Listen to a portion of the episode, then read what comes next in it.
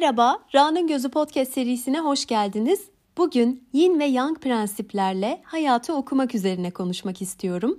Benim çok sevdiğim, çok pratik bulduğum, çokça da faydalandığım bir bakış açısı. Kullanması kolay, öğrenmesi de çok kolay. O yüzden de gelip bugün burada anlatmak istedim. Ama buna vesile olan başka bir minicik hikaye de var. Çok sevdiğim bir dostum yakın zamanda sohbet ederken çok hızlı, yoğun, zor dönemler geçirdikten sonra bir yoga programına kayıt olma konusunda kararsızlık yaşıyordu ve önce kayıt olmaya karar verdi, sonra geri çekti ama kafası karıştı ve ertesi gün beni aradığı zaman şöyle bir şey anlattı.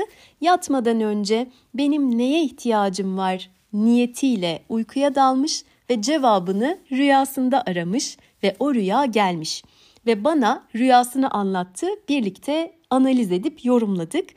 E, bu arada ben diğer bölümlerde rüyadan bahsettiğim her yerde de söylüyorum. Rüya her zaman görene aittir ve rüyayı gören kişi kadar hiç kimse onu analiz edemez. Ama yakın olduğumuz zaman onun korkularını, duygularını, nasıl bir dönemden geçtiğini, kişiliğini bilen bir kişi olarak ona eşlik edebiliriz. Daha kolay analiz etmesini sağlayabiliriz. Evet bu kamu spotu uyarısını da bu bölümü dinledikten sonra bana rüyalarını mesaj ya da mail atacak olanlar için önden göndermiş olayım ki e, böyle bir şey yapmadığım ortaya çıksın. Ama nedense bunu söylememe rağmen bana birilerinin yazacağına neredeyse eminim. Evet, şimdi hikayeye geri dönelim. Arkadaşım rüyasında çok basitçe özetleyeceğim. Ee, ayak parmaklarının kopup gittiğini görüyor ve onun sonra başka bir şeylerle birleştiğini, geri birleşmediğini, kendisine uyumsuz olan şeylere doğru gittiğini falan görüyor. Çok detayına girmeyeceğim. Ve yorumlarken de şöyle dedik. Ayak ne demek aslında? Bizim adım atmamızı, hareket etmemizi, ilerlememizi sağlayan bir şey ve e, bana bir Kızılderili hikayesini hatırlattı. Hani bir hikaye vardı. Önden gidiyor adamlar sonra bir yerde durduruluyorlar. Neden duruyoruz diyorlar. E çünkü ruhlarımız geride kaldı. Biraz duralım ki ruhlarımız bize yetişsin. Ondan sonra yürümeye devam ederiz diye. Ben de aynen bunu söyledim kendisine. Çünkü aslında senin işte vücudunun, bedeninin, ruhunun biraz durmaya ihtiyacı var. Bunu tabii ki kendisiyle ilgili bildiğim daha fazla şeyler üzerine söylüyorum. E, rüyada da şöyle bir uyarı olabilir. Parmaklar kopup gidiyorsa demek ki senin büyük bir kısmın geride durmak istiyor. Sana fayda sağlayacak şey durmak, beklemek. Ama eğer sen buna direnirsen, kendine ihtiyacın olan alanı ve zamanı vermezsen az ya da çok kayıpların olacak. Rüyada bu minik parmaklarla gösterilmiş bir uyarı da olabilir. Bu, bütün bunları konuştuktan sonra kendisi de zaten bu yönde yorumlar yaptı, hissettiklerini ve düşüncelerini de paylaşarak ve dedi ki ben kendimi çok hızlanmış hissediyorum gerçekten. Çok da bilgi yüklendim. Yani çok fazla eğitim aldım, çok fazla workshop'a gittim, çok fazla şeyden geçtim. Bu yüzden de durup bunları sindirmeye ihtiyacım var ki sonra bunları bir yerde rahatça kullanabileyim. Ee, ben de bu sohbetimizin ardından, bu analizin ardından kendisine konuyu biraz yin yang, eril dişil prensiplerle o açıdan nasıl ele alırız, bize nasıl yardımcı olur gibi değerlendirdim ve bu değerlendirmeyi yaparken ona bir sürü WhatsApp'tan sesli mesaj gönderdim ve son mesajı gönderirken şey dedim. Yalnız ben buraya bir tane podcast bölümü bıraktım. O da dinlerken aynı şeyi düşünmüş. Yani az sonra anlatacaklarım orijinal versiyonuyla arkadaşımın WhatsApp mesajlarında bulunuyor diye buradan söyleyeyim. Orijinali oradandır. Ve bana hani bölümün başında dedim ya yin ve yang prensiplerle hayatı okumak, anlamak. E, bana bu hikayenin anlattığı şey neydi? Hmm, demek ki bak WhatsApp'tan böyle ses mesajlarıyla bu kadar iştahlı bir şekilde anlatıyorsun. E gel bir de podcast'te anlat. Ama ben sonra hemen anlatmadım. Sonra aynı hafta öyle şeyler karşıma çıktı ki görüşmelerimde, sohbetlerimde bir baktım Ben bir yerde bir saniye yin ve yang üzerinden konuşalım. Eril dişil prensipler üzerine konuşalım. Bunu oradan değerlendirelim diyerek az sonra anlatacağım her şeyi pıtı pıtı pıtı anlatmaya başladım. Ve sonra dedim ki Raselin'cim bu böyle gitmez yani haftada üç kere beş kere bu konuyu birilerine tek tek anlatacağına şu anda yaptığım gibi podcast kaydet. Evet şimdi önüme de notlarımı aldım ve şununla başlamak istiyorum. Hemen hemen herkes bilir. Bir tane yin yang sembolü vardır. Bir dairenin içinde yarısı siyah, yarısı beyaz. Beyazın içinde siyah bir nokta, siyahın içinde beyaz bir nokta vardır ve bunların alanları eşittir. Siyah beyaz yin yang sembolü. Şimdi bizim az sonra anlatacağım e, şeyler, bilgiler ışığındaki amacımız tamamen anlamak ve dengelemek üzerine olacak. Asla şu şudur, bu budur diye etiketlemek, belirlemek ve sonra orada bırakmak gibi bir şey söz konusu değil. Ve şunu da her zaman aklımızın bir kenarında bulundurarak başlamak güzel. Az sonra iki karşıt kutup gibi anlatacağım. Aşırılıklarına da örnekler vereceğim. Yin ve yang diyerek gideceğim. Ama bizim her zaman bu anlatacağım prensiplerden bir tarafa doğuştan gelen bir meyilimiz var. Ama bu sonsuza kadar bir taşıyacağımız bir mühür değil. Sadece kendimizi anlamak, meyilimizi ve doğamızı anlamak üzerine unutmamamız gereken bir detay. Yin'den başlayalım. Yin dişil prensip demek, yang eril. Yin deyince sembol olarak aslında geceyi düşünebiliriz, ay düşünebiliriz. Yang içinse daha aydınlık güneş, e, gündüzü düşünebiliriz. Yin edilgendir, içe dönüktür, sakin, durağan, yataydır. Yang etken, dışa dönük, hareketli ve dikeydir. Duygularımız, soyut şeyler, düşünceler yinde toplanır. Yang'da ise daha sol beyin vardır, mantık vardır, somut şeyler vardır. Mesela Yang tarafında çok aşırı uçta olan biri eliyle tutmadığı hiçbir şeye inanmaz. Orada da ısrar eder. Yinde durmak vardır, sessizlik vardır. Susmak ve aşırı noktalarında aşırı susmak, aşırı içine atmak vardır. Yang'da ise ifade etmek, konuşmak, anlatmak vardır. Yin daha tek başınadır, yalnızdır, kapalıdır. Yang ise daha dışa dönük, daha aktif, konuşan, anlatan, iştahlı, kalabalıklar içinde rahat edebilen bir noktadadır. Yin de hareketsizlikten, durmaktan ve ifade etmemekten gelen, belki de bunların sonucu olan bir kararsızlık vardır. Karar yoktur, hedef yoktur, hedefsizlik, kararsızlık. Yang'da ise odaklılık vardır. Hedeflidir, ısrarlıdır, odağa doğru gider, kilitlenir.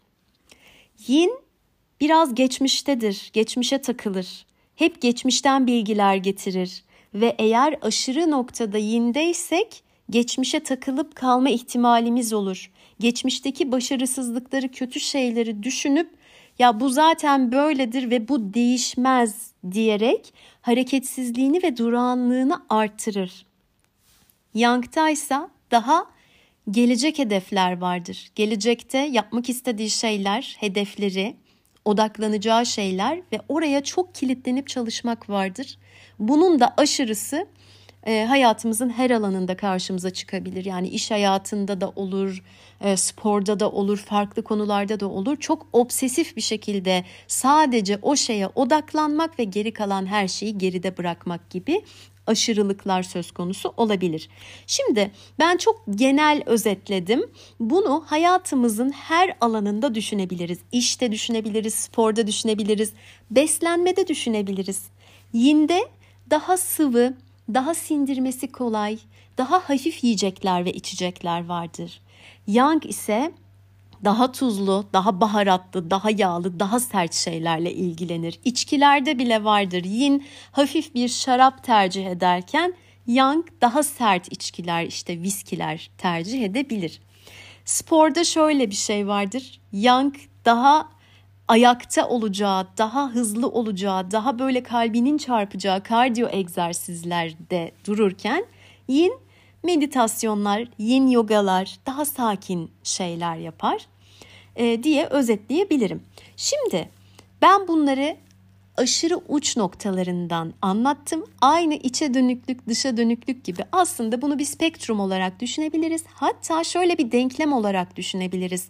Hani semboldeki yarısı siyah, yarısı beyaz olan daire, dairenin alanı 100 metrekare diyelim. Aslında yin artı yang eşittir 100 diye sabit bir denklemimiz var. Oradaki 100 hiçbir şekilde değişmiyor.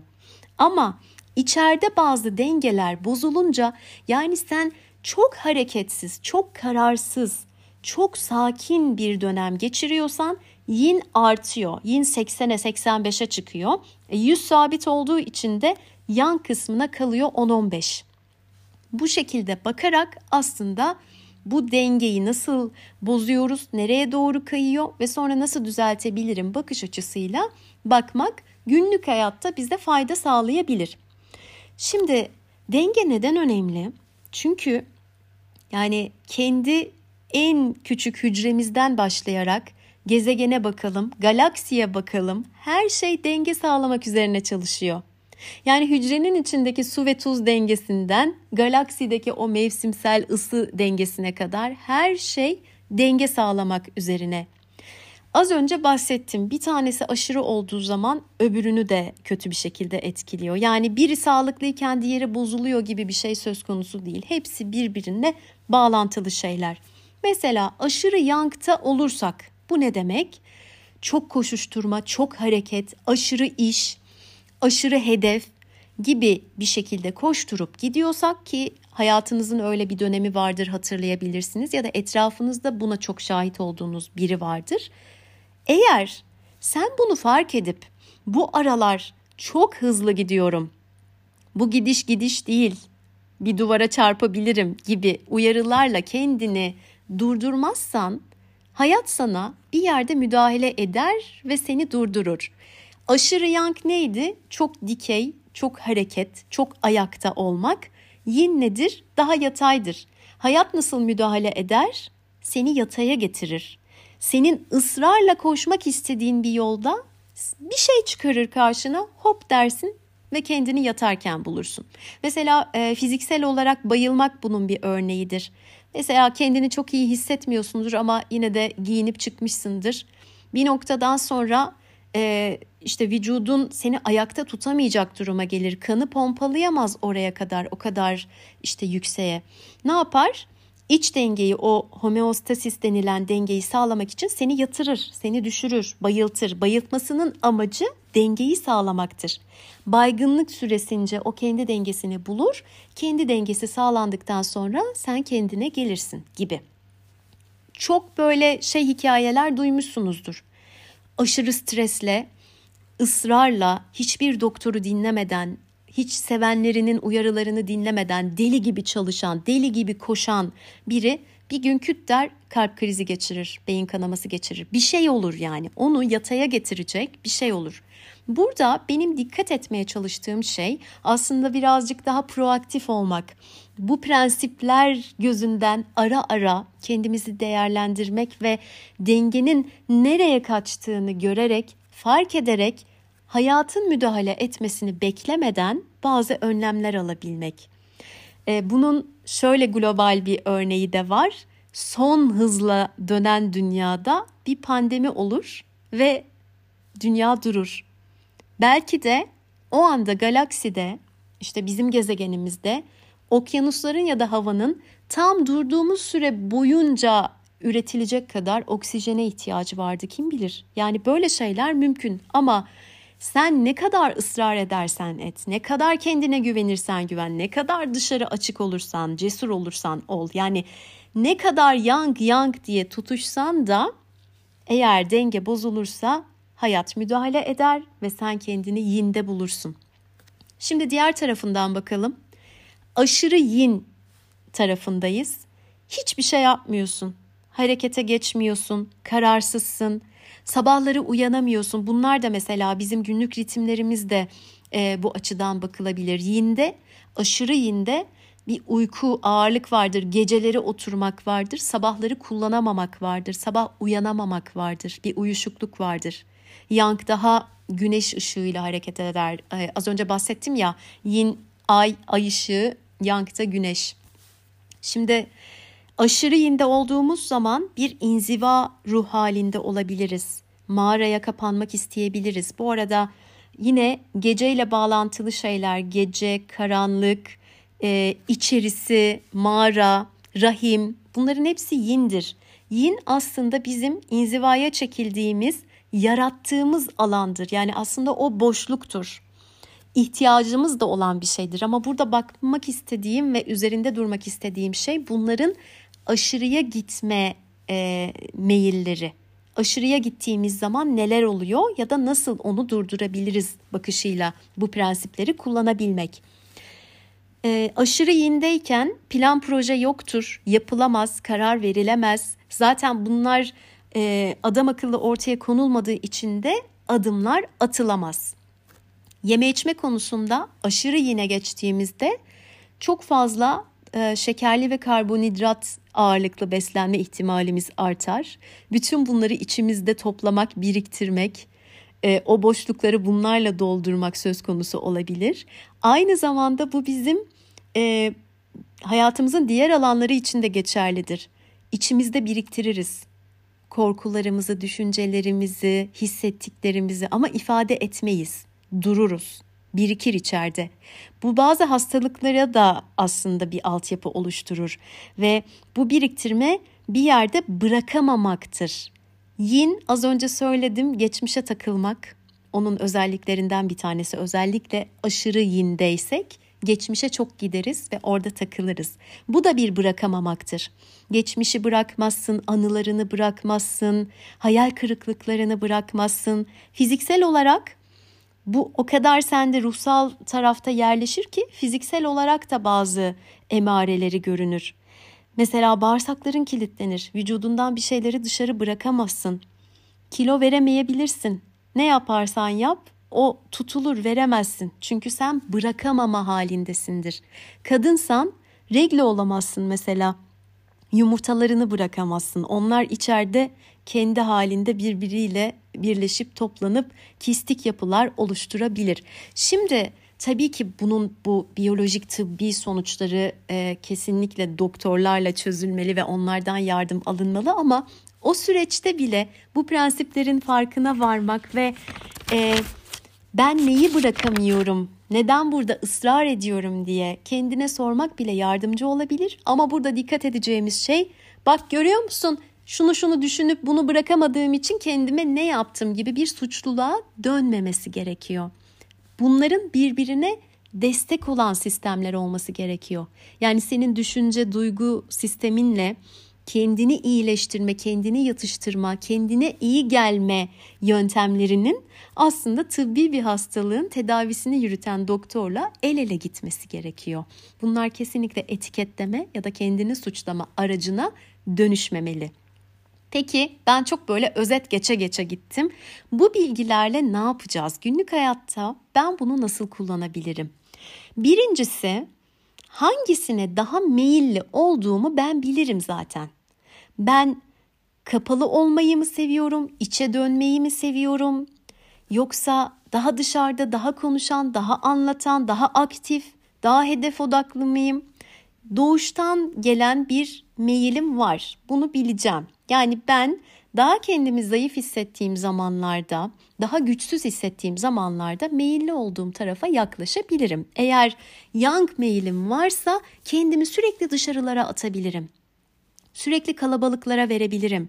Sürekli böyle anlatan, konuşan, aktif olan, ayakta olan kişi olabilirim. Ya da diğer tarafta kendimi evime kapatan, inzivaya geçen, iletişimi kesen, ifade etmeyen tarafa geçiyor olabilirim. Bunlarda bir kötülük yok. Zaten burada şuna dikkat etmemiz gerekiyor. Hani bu diğer psikolojik konularda da çok bahsettim. Şemalar diyoruz, modlar diyoruz. Bunlar kötü şeyler değil. Bunlar zaten bizim hayata devam etmemiz için geliştirdiğimiz stratejiler.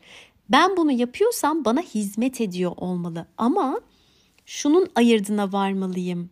hizmet ettikten sonra ona yapışmaya devam ediyor olabilir miyim? Çocukken ya da işte şimdi neyse anlık akut olarak bir şeye ihtiyaç duydum, kullandım. Ama mesela işte 3 saat yetti bana. 4. 5. saatte ya da 3. haftada hala buna devam etmeme gerek var mı? Burada uyanık olmak çok faydalı olabilir. Hayatı dinlemek bana ne diyor? Başımıza gelen şeylerde de bu her şeyin altından bir şey çıkarmak bakışı değil ama her şeyi böyle didiklemek, didik didik analiz etmek değil. O da aşırı yank olur. Ona da gerek yok ama bana ne diyor?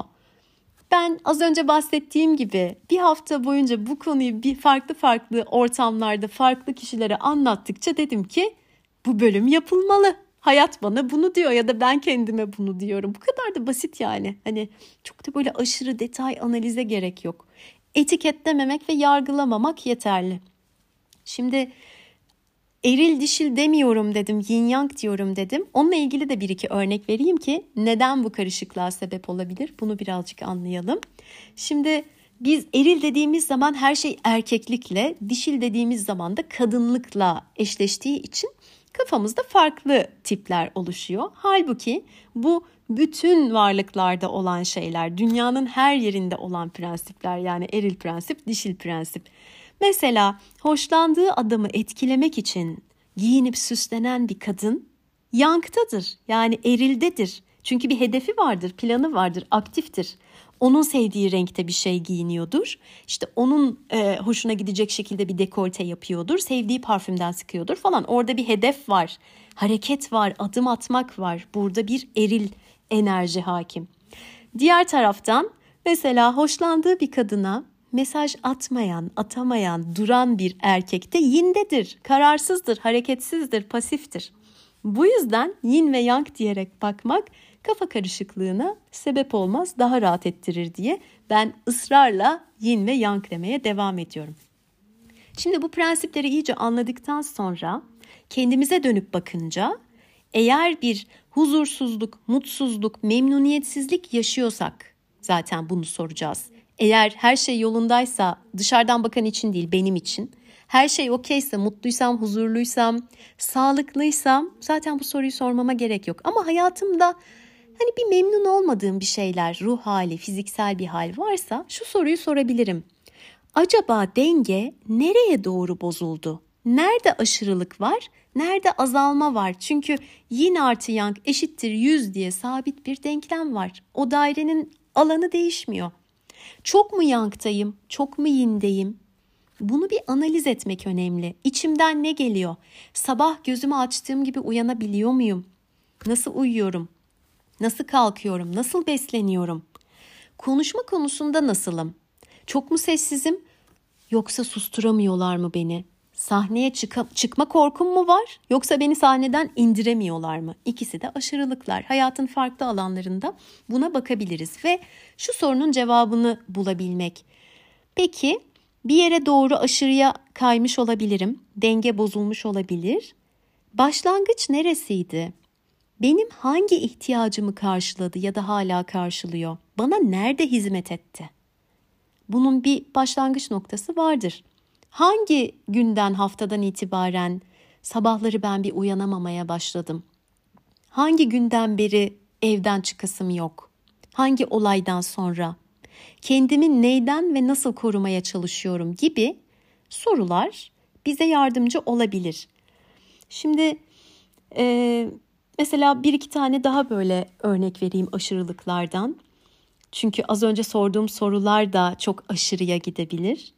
Aşırı analiz etmek, sürekli analiz etmek, tespit yapmak ama sonrasında hiçbir şeye e, götürmemek mesela yin ve yangda bozulmalara sebep olabilir aşırı yorumlamak, aşırı kontrol etmeye çalışmak. Mesela akmayan bir sohbet var. Sen sürdürmeye çalışıyorsun, uğraşıyorsun, ilerletiyorsun, konu açıyorsun. Susmuyorsun, bırakmıyorsun. Yanktasın, aşırı yanktasın. Peki bunun dengesi nasıl olur? Çok basitçe bu ısrardan, bu kontrolden vazgeçmek aslında bırakmakla olur. Burada dikkat etmemiz gereken şey herhangi bir yönde denge bozulduysa biz bunu tespit ettiysek sakin davranacağız. Minik adımlarla, minik hareketlerle yapacağız bunu. Kızgın kumlardan serin sulara atlar gibi yinden yanga, yangdan yine geçiş yapmayacağız. Çünkü bu da yine bir dengesizlik oluşturur sistemimizde.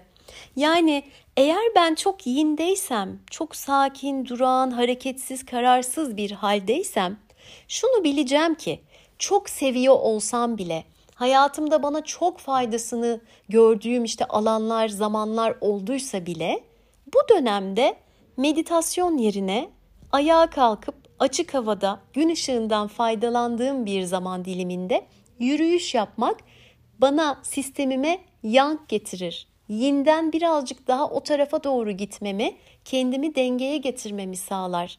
Aynı şekilde çok sustuysam, çok içime attıysam, elime mikrofonu alıp binlerce kişiye TED konuşması yapmama gerek yok. Sadece bir tane güvendiğim, inandığım, sevdiğim, beni sevdiğini hissettiğim bir kişiye bile içimden geçenleri sesli düşünür gibi anlatmak fayda sağlayabilir.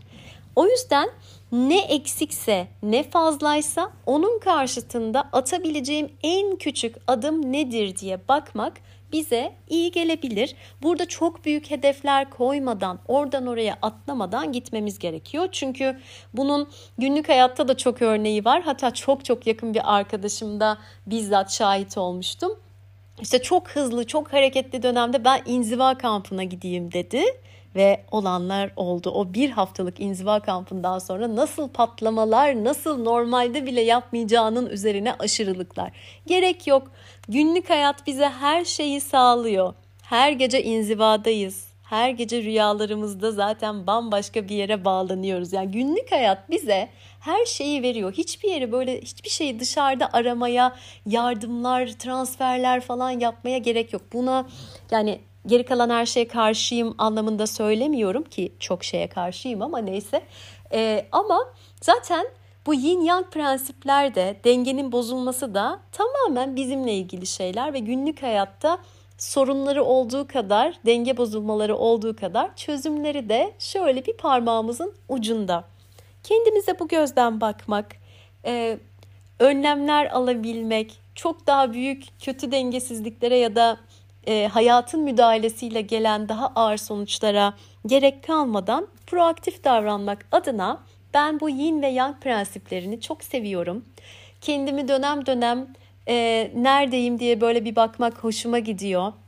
Sonrasında e, bir müdahale etmek istiyorsam da böyle tatlı, hoşuma giden bir şekilde müdahale ediyorum. En basitinden işte çok kapandığım ki buna da ihtiyacım oluyor mesela benim üretirken, yaratırken, kendimle ilgili kararlar verirken ben mağaraya kapanmayı çok seviyorum.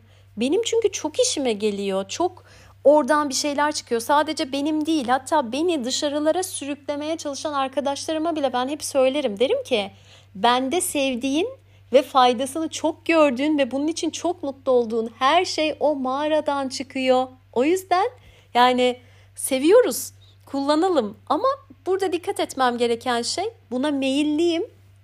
Benden hiç kimse her gün partilememi, her gece böyle konserden konsere koşmamı beklemesin.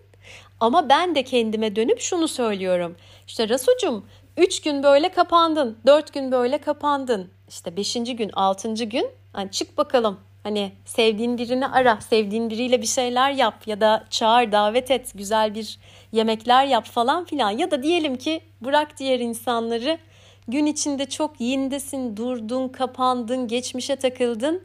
Yani bir Tarkan şarkısına bakar, açarsın bir tane Tarkan şarkısı.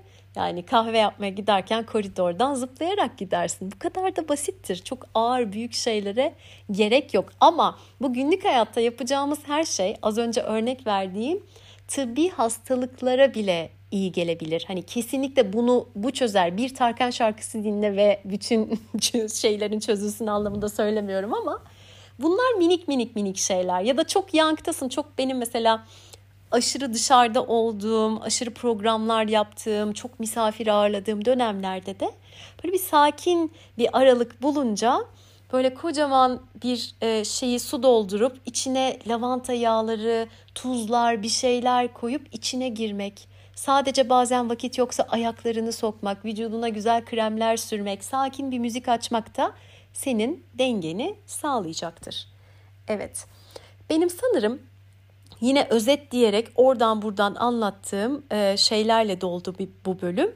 Ama çok faydalı bir şey. Çok da pratik bir şekilde kullanıyor insan. Öğrenmesi kolay, uygulaması kolay. O yüzden de umarım dinleyen herkes faydasını görmüştür. Şimdi de şöyle bir şey söyleyeceğim. Kendini aşırı yinde hissedenler Tarkan'dan bir şarkı açsın. Kendini aşırı yankta hissedenler ne yapsın?